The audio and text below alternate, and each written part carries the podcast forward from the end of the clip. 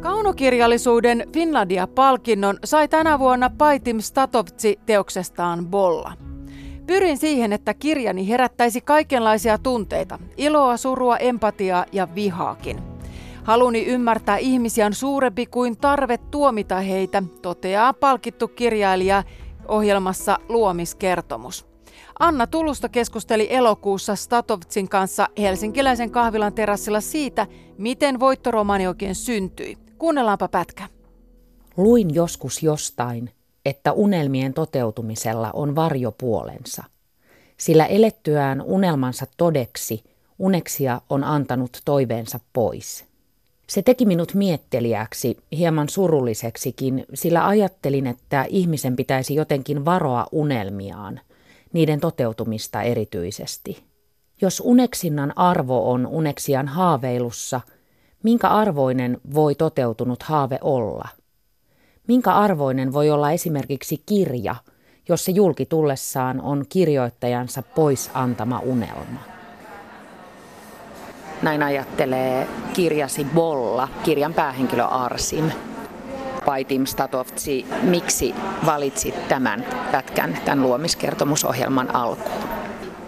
No mä valitsin tämän siksi, koska tässä kuvataan unelmia ja niiden toteutumista, toteutumisesta seuraavaa ehkä tämmöistä valheellistakin iloa. Että tässä kohtauksessa nämä, tämä päähenkilö on tajunnut sen, että hänen unelmansa toteutuminen ei välttämättä johdakaan onnen ja ilon tunteisiin, vaan suruun siitä, että hän joutuu keksimään entisten unelmien tilalle uudenlaisia unelmia.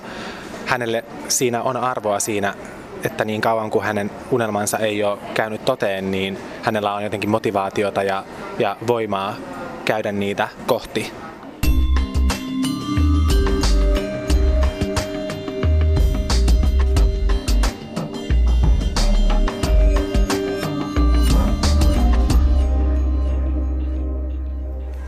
Muistatko vielä, että missä tilanteessa kirjoitit tuon kohdan Bolla-romaanista?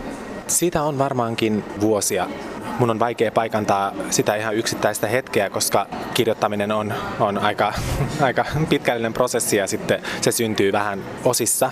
Mutta tämä ajatus oli mulle todella tärkeä ja iso oivallus, että kun mä jotenkin mä mietin tätä henkilöhahmoa tosi paljon ja sen, äh, siinä kesti todella pitkään tämän hahmon luomisessa ja sitten siinä, että, että löysi hänelle sen, sen oikean äänen, jolla hän puhuu maailmasta, koska hän on aika tämmöinen henkilö, joka käyttäytyy monissa tilanteissa hyvin arvelluttavalla ja eettisesti kyseenalaisella tavalla. Mutta se oli mulle niin iso oivallus tässä henkilössä, että hän unelmoi asioista, jotka hän sitten saatuaan toivoisi, että hän voisikin säilyttää suhteensa unelmointiin sellaisena kuin se oli ennen sen haaveen toteutumista, koska hän saa siitä jotenkin enemmän kuin siitä unelman toteutumisesta.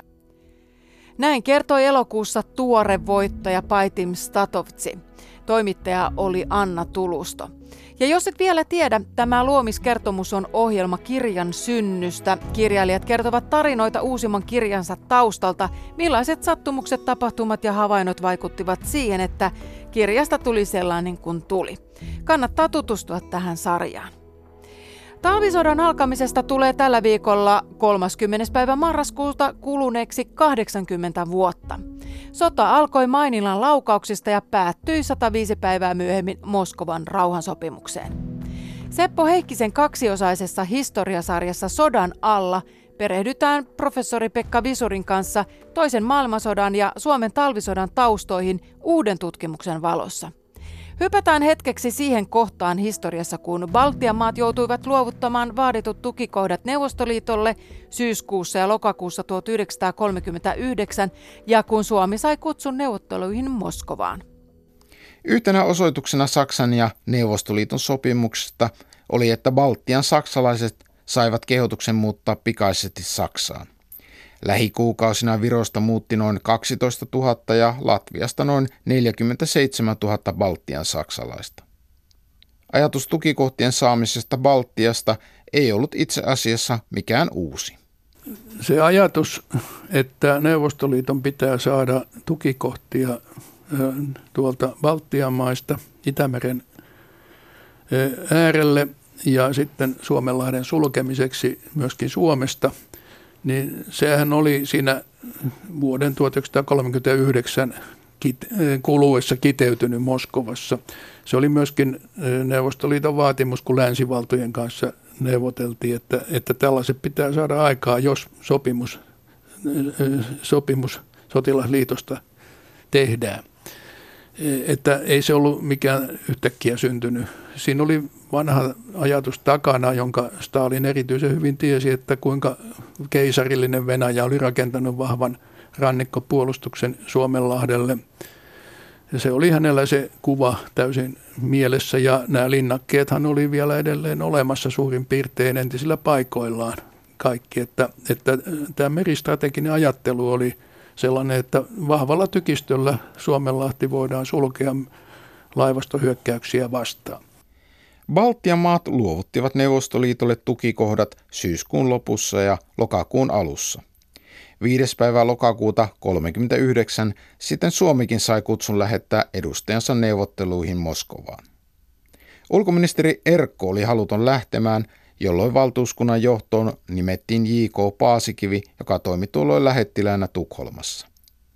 Baltian ja Puolan tapahtumien jälkeen lähtö Moskovaan neuvotteluihin oli Suomessa hyvin dramaattinen tapahtuma ja Yleisradio taltioikin lähdön tunnelmia Helsingin rautatieasemalta. Valtioneuvos Paasikivi nousi juuri vaunuunsa. Hänen seurassaan ovat Eversti Paasonen sotilaallisena asiantuntijana ja jaostopäällikkö Nykop avustajana ja sihteerinä.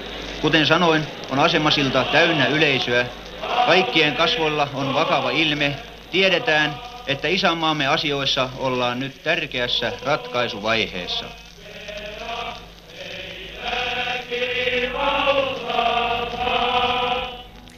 Ja eihän ne rytinät ja sodan kauhut päättyneet vielä talvisotaan, vaan uudet koettelomukset jo kolkuttelivat ovella. Jatkosota lopulta päättyi Suomessa 44, mutta perheet kärsivät sodan seurauksista vielä pitkään. Sota muutti monen lapsen elämän, paljon koteja oli jäänyt Neuvostoliiton rajan taakse ja tuhoutunut pommituksissa. Uusi elämä piti aloittaa ahtaassa kaupunkiasunnossa tai kylmällä asutustilalla. Yli 90 000 miestä sai sodassa pysyviä vammoja, jotka vaikeuttivat heidän palaamistaan siviilitöihin ja perheen pariin. Monet miehet kärsivät sotatraumoista, jotka aiheuttivat painajasunia ja yllättäviä raivokohtauksia. Vaimojen lasten tehtäväksi jäi sopeutua miesten vaihteleviin mielialoihin. Kyllä minä pelkäsin isää, kun hän oli kiukkuinen ja ajomies sai kuulla kunniansa. Kyllä minä... Äiti oli ilmeisen masentunut kun lapsia tuli peräjälkeen. Ei sitä hellyttä lapsena saanut. Hän sieppasi puukon ja sanoi lopettavansa kaiken. Mutta jotenkin ymmärrän sen, kun sota oli tehnyt raaksi ja tunnottomaksi. Sodan jälkeen eläneiden lasten maailma oli monella tavalla ankara paikka. Kovasti töitä tekevien vanhempien aika ja voimat eivät aina riittäneet lapsista huolehtimiseen. Sotatraumoista kärsivien isien outoa käytöstä ei lapsille paljon selitelty. Virpi Väisäsen toimittamassa kaksiosaisessa Sodan satuttamat haastateltavana on Suomen Akatemian tutkijatohtori Antti Malinen. Hän on tutkinut sekä lasten että naisten elämää sodan jälkeisessä Suomessa ja näitä kokemuksia kuullaan siis tässä ohjelmasarjassa. Ja jos nyt oikein innostut sota-aiheesta, niin Areenasta löytyy myös viiden vuoden takainen Seppo Heikkisen toimittama sarja Suomi talvisodassa, jossa seurataan historiallisia tapahtumia talvisodan hallituksen kabinettipöydissä. Ja tässä ohjelmassa tapahtumat kerrotaan maan johtohahmojen käymien todellisten keskustelujen ja päätösten kautta. Tässä oli kaikki tämänkertaisesta kuuntelijaklubista. Lisää vinkkejä löytyy Facebookin kuuntelijaklubi-ryhmästä. Käyppä liittymässä seuraamme. Nyt kuulemiin. Kuuntelijaklubi.